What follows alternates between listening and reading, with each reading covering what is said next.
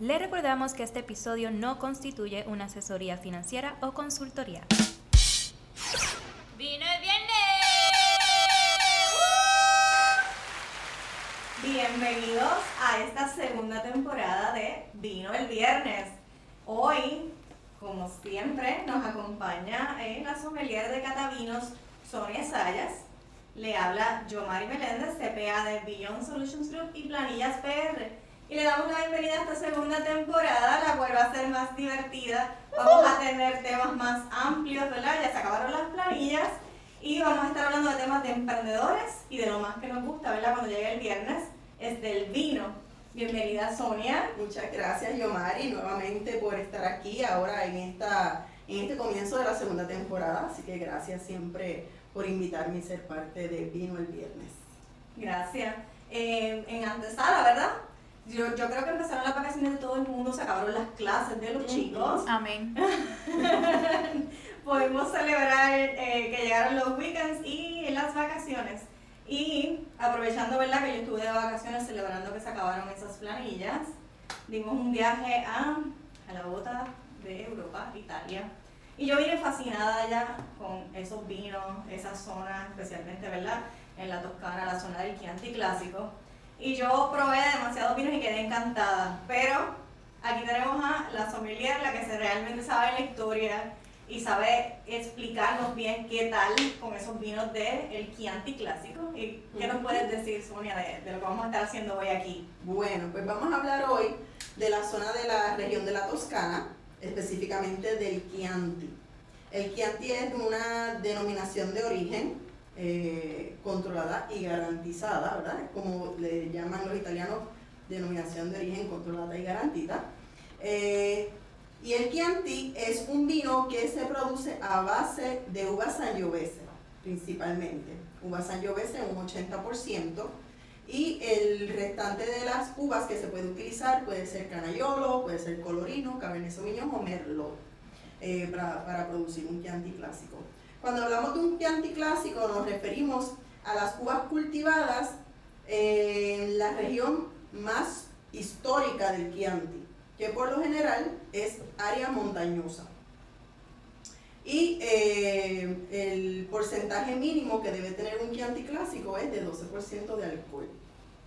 ¿Qué podemos encontrar en un Chianti? Por ejemplo, pues eh, podemos encontrar eh, alta acidez, alto tanino, eh, aromas y sabores a frutas rojas como eh, ciruela o cerezas y notas herbarias. En el caso de los vinos que se guardan, ¿verdad? que tienen mayor envejecimiento, pueden lograr eh, desarrollar notas a cuero y a carne, ya en, en, en envejecimiento en botella. ¿Cuánto tiempo tendrían que estar más o menos en barrica, verdad, el Chianti? Ok, en el caso del Chianti clásico, debe tener un mínimo de 12 meses. 12 meses en, en barrica. Eh, aquí en, en, el caso de hoy tenemos eh, un ejemplo de un Chianti clásico y tenemos aquí un Chianti clásico reserva. La diferencia entre uno y otro son ambos, ambos vinos se elaboran con la misma mezcla de uvas, pero la diferencia está en el, los meses de añejamiento. En el caso de un reserva es un mínimo de 24 meses y también está en el mínimo del porcentaje de alcohol. En el caso del Chianti clásico es un 12% y en el caso, en el caso de un reserva es un mínimo de 12.5%. Eh, Así que vamos a encontrar un poquito de más alcohol en un reserva y más añejamiento. ¿Y cómo es el terreno? Bueno, en Chianti podemos encontrar tres tipos de terreno. Está el terreno pedregoso o de roca, que eso nos va a brindar unos vinos con estructura. Eh, tenemos los vinos, eh, los terrenos calizos, que produce vinos con alta acidez. Y tenemos también, eh, podemos encontrar los, los, terrenos arcillosos, que produce vinos eh, más suaves, más elegantes, más delicados en el paladar. Bueno, yo que estuve hace poco, ¿verdad? En la, en la zona, te puedo describir que es como ir viajando en una guagua de camino al cielo. O sea, es, oh, wow. son unos paisajes que Puerto Rico es bello, pero son unos paisajes que, ¿verdad? Que en, en la zona donde vivimos no, no podemos apreciar ese tipo de, de, de, topografía, en donde cuando tú vas en el vehículo subiendo a estos viñedos, todas las montañas, o sea, completas, son verdes. Ver con una estructura de estas casitas de ladrillo y tú puedes ver eh, acres y, y acres y acres eh, de estos viñedos totalmente, ¿verdad? Eh, florecidos. eh, y ellos le llaman la zona siempre verde. El dato curioso que te explican es que estas montañas no cuentan con un sistema de irrigación, o sea, de, re- de regado. Y es porque de- debajo de todas esas montañas hay agua, o sea, hay una corriente de agua natural, una reserva de agua natural, en donde mantiene esas tierras húmedas, esas tierras fértiles y siempre permanecen verdes. O sea, hay mucha hotelería eh, relacionada, hay mucho turismo relacionado al vino. Ok. Da- dato curioso es que el vino allá es sumamente, ¿verdad? Económico, eh, no tiene los arbitrios que tiene Ujú. eh, Puerto Rico, se produce allá, es Ujú. muy común, o sea, en todas las esquinas donde tú paseas venden vino. Ujú. Eh, Y es a un presupuesto sumamente cómodo el, el poder, ¿verdad?, de, de gustar un buen vino allá. Exactamente, y es que el Chianti también se produce con esa, con esa expectativa, ¿verdad? De que no sea un vino muy caro y que se, y que se consuma joven. Tratar de Ok. consumirlo bastante, bastante joven. Y si yo fuera ¿verdad? a un restaurante y pido un Chianti, con que yo lo puedo mezclar, ¿verdad? Con que lo puedo maridar. Bueno, pues eh, recomendable con platos italianos, ¿verdad? Con pastas, con El clásico. Los clásicos, claro. Eh, pastas con salsas rojas, Pizza. eh, todo lo que son platos italianos va perfecto con. Cada vino italiano tiene su plato. Lo importante es, es, es tu Son chiste en Italia. O sea, cuando tú pidas el vino Chianti, allá todos los italianos hacen así. Ujú. Ah, de ahí es que sale la. Ah, tú De ahí es que sale el chiste de Mateo, que dicen que se diferencia una gallina de un italiano. Yo no sé, yo no soy buena haciendo chistes, no me salen. Pero el niño, el, mi y todo el mundo se moría de la risa, porque entonces las gallinas van haciendo así y el italiano va haciendo así. Son estos chistes mangos que a mí me hacen reír. Pero realmente te puedo contar hasta un tema de economía. A veces aquí en Puerto Rico, como somos tan pequeños, te dicen, no, porque abrimos un café aquí al lado, un salón de belleza y el otro más abrió otro lado. O sea, tú caminas por las calles, que son zonas gigantes de turismo y economía, y, o sea, y en una calle puede haber 20 pizzerías corridas. De Todas verdad. venden lo mismo, pasta, pizza, pasta, pizza. Pero ¿cómo, ¿cómo es que todos los negocios venden? O sea, y cada cual tiene su sabor peculiar siendo una misma pizza y todo es el vino y, y vineras, vineras, vineras. O sea que es un viaje Sí. al que le gusta el vino y la gastronomía. Es un viaje camino al cielo porque es que es bello y aparte de eso se Claro. come bien. Claro. Y claro. no le duele tanto al bolsillo, ¿verdad? El poder disfrutar de un vino y una buena comida ya. Yo quiero ya Y olerlo, todo eso saborearlo. Y todo eso enmarcado también en, en un lugar histórico con una arquitectura, ¿verdad? Imagínate, privilegiada. Así que sí, vamos a, vamos a hacer lo que dice Dani, vamos a ir a la cata. En el día de hoy vamos a estar este, degustando un San Felice, un Chianti Clásico 2019. En este caso es un 13% de alcohol. Este, vamos por ahí, vamos a ir mirando. Chianti- esto es un, un color Chianti bien eh, clásico, ¿verdad? Que nos da como esa nota un poquito granate, no es tan brillante, no es tan rubí, es un poquito ya Más moradita, ¿verdad? más moradita, más granate. Eh, sí, podemos apreciar también, ¿verdad? Que es un vino joven, obviamente, está limpio, brillante, tiene un borde acuoso, podemos verle su borde bien acuoso. Así que eh, la profundidad, yo diría que es un vino de profundidad media y, y eso es bien característico también del Chianti porque pues, nos produce eh, vinos de cuerpo mediano, alcohol mediano. Vamos a ver el nariz. ¿Qué tal? ¿Cómo lo sienten? ¿Esa nariz la sienten pronunciada o no? Yo la siento pronunciada frutoso y un poco alcohólico. Alcohólico, eso te iba a decir, se siente un poquito alcohólico en nariz. Esa fruta roja está bien presente, se nota, la fruta roja.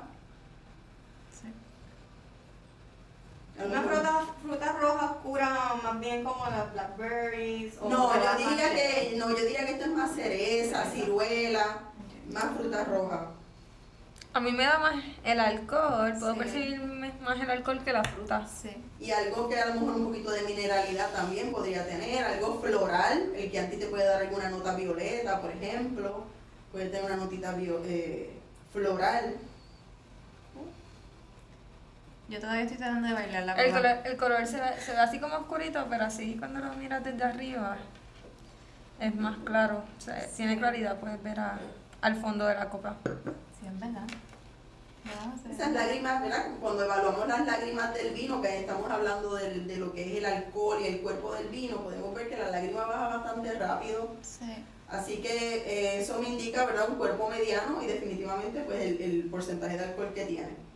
Así que vamos a probar, vamos a ver qué tal. Esa es la parte importante. ¿eh?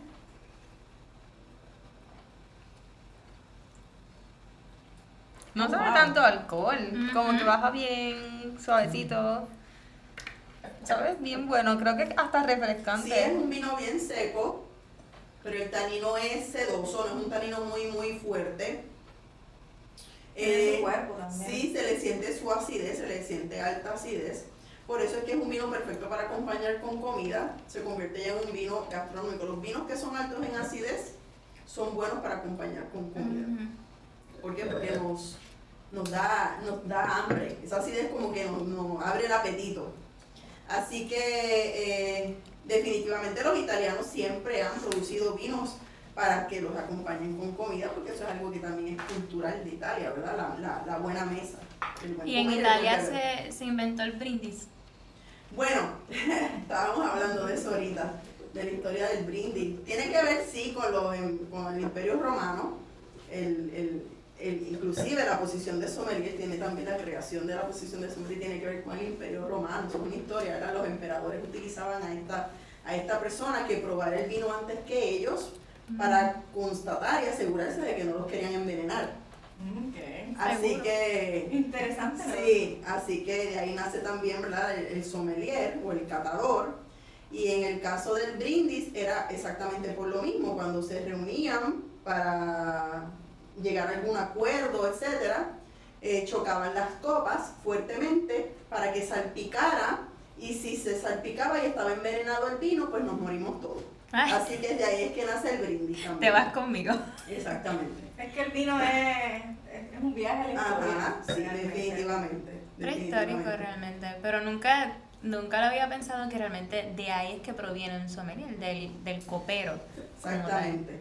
De ahí, Wow. según, ¿verdad? Según lecturas que he hecho, eh, nacen de- del Imperio Romano. Exactamente. Era alguien que trabajaba para el emperador y que bueno, pues probaba el vino antes que él. Este Si vino, estaba envenenado, pues se moría el copero. No, pero realmente Italia es una, verdad, un, un país rico en, en- Sí. en arquitectura, o sea, cuando desde tu ves el, el Coliseo Romano, eh, poder ver físicamente la historia que nos enseñan en la escuela, ¿verdad? Que la creemos a veces por fe, eh, ver la arquitectura que tienen esos edificios versus lo de ahora, y dices, oye, esta gente no tenían la Los recursos, maquinaria claro. Los y, los recursos que tenemos nosotros ahora y realmente son unas construcciones bellas. eh, que al día de hoy todavía están ahí. Están ahí y el modernismo que, que se vive en Europa es bien diferente, ¿verdad? Que se vive en América. Ajá. Compara- en el mismo Estados Unidos, allá de todo la- el sistema de reciclaje, el sistema de acueducto, de energía eléctrica, el sistema económico, inclusive el, el fiscal, ¿verdad? Que hablamos aquí, que sería el sistema contributivo, incluyendo, ¿verdad? Estas áreas de, de los vinos Ajá. es sumamente eh, complejo e inclusive hasta más riguroso que acá, que nos quejamos tanto de, de eso. Bueno, dicen que con vino se abre, con vino surge y con vino se cierran negocios. ¿De qué vamos a encontrar esta temporada en Vino el Viernes? Bueno, esta temporada vino el viernes, aparte de estar degustando diferentes tipos de vino eh, a lo largo ¿verdad? del nuevo mundo y el viejo mundo y conocer la historia, vamos a estar hablando de temas de los cuales los emprendedores y estas personas que quieren beneficiarse ¿verdad? de lo que es aprender de negocios, eh, porque no, tan- no todo el mundo, ha- ha- hay una moda ahora de, de emprendimiento y Que está está súper está bien. súper, Está está- bien que, to- que todo el mundo quiera aprender de cómo montar eh, su, Su propio negocio. negocio, pero tienen que estar conscientes de las responsabilidades que eso conlleva y que todo el mundo tiene la capacidad ¿verdad? de hacer lo que se proponga, pero la, eh, la aptitud, la actitud y la perseverancia son tres palabras claves que van a llegar, que van a llevar a un emprendedor a lo que se llama el próximo nivel. Y es empezar con ese pie derecho, es saber que van a haber viajes, pero antes de los viajes van a haber muchas noches sin dormir.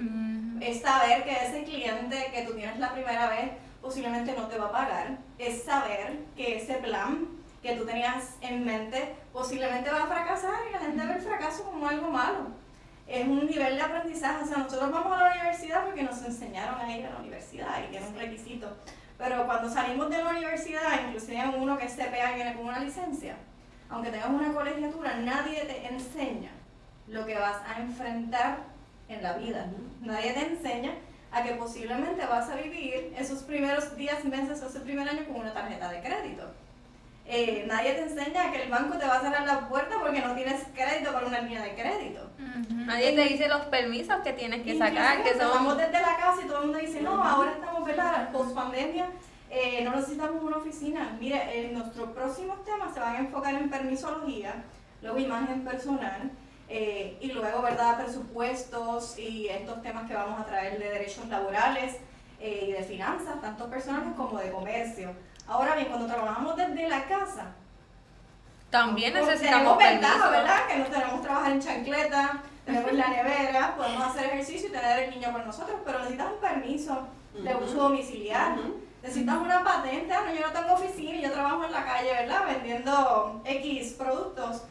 Mire, usted necesita permiso domiciliario, necesita patente, necesita llevar una contabilidad, necesita un registro de SURI, necesita pagar propiedad mueble por, esos, por esa computadora y ese escritorio que puso a funcionar necesita pagar contribución. Pero esto lo vamos a dejar para. Esto, espera, espera, espera. Esto lo vamos a dejar para el podcast.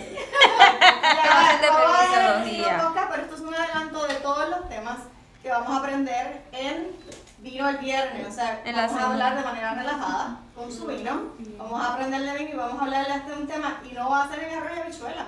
Va a ser en vino y queso. Ah, porque ya que nos cansa, un quesito y un vinito, nos relajamos. Mira que esto, pega muy bien. Nos ya que llega el viernes claro. con un buen tema. Bueno chicas, ¿y qué les pareció este Chianti? Me parece, yo digo que de todos los vinos que yo he probado, este me gustó más. Porque era, era bastante suave y yo me preocupé porque yo soy bien cobarde con el alcohol, soy bien sensible. Y entonces cuando me lo tomé yo decía, ah, wow, espérate, ¿Te gustó? Yo, yo estaba esperando un impacto bien fuerte, pero realmente hay que ir probando, hay que ir probando y, no tener miedo, ¿verdad? A probar, porque podemos de pronto encontrar algo que realmente, ¿verdad? Cumpla con lo que nosotros queremos. A mí me gustó. hay que probar, el que no se atreve, el que no se atreve no pierde. El que no, no se arriesga no gana. Ya estamos con los refranes de la vida. Así es. Bueno, y nos despedimos hasta el próximo episodio. Eh, disfrutamos este Chianti. Para quien no sigue a Sonia Sayas en las redes, ¿verdad? La puede encontrar como. Que me sigan en redes, en Instagram como Catavinos by Sonia Sayas y en Facebook como Sonia Sayas. Síganla. Para, quien nos escucha por primera vez, eh, le habla la CPA Yomari Meléndez del equipo de planillas PR y Beyond Solutions Group. Uh. Eh, nos puede encontrar también en las redes, ¿verdad? Como planillas PR underscore CPA. Tenemos nuestra página de internet prplanillas.com. Los esperamos como siempre con su vino en mano cada viernes en Vino el Viernes.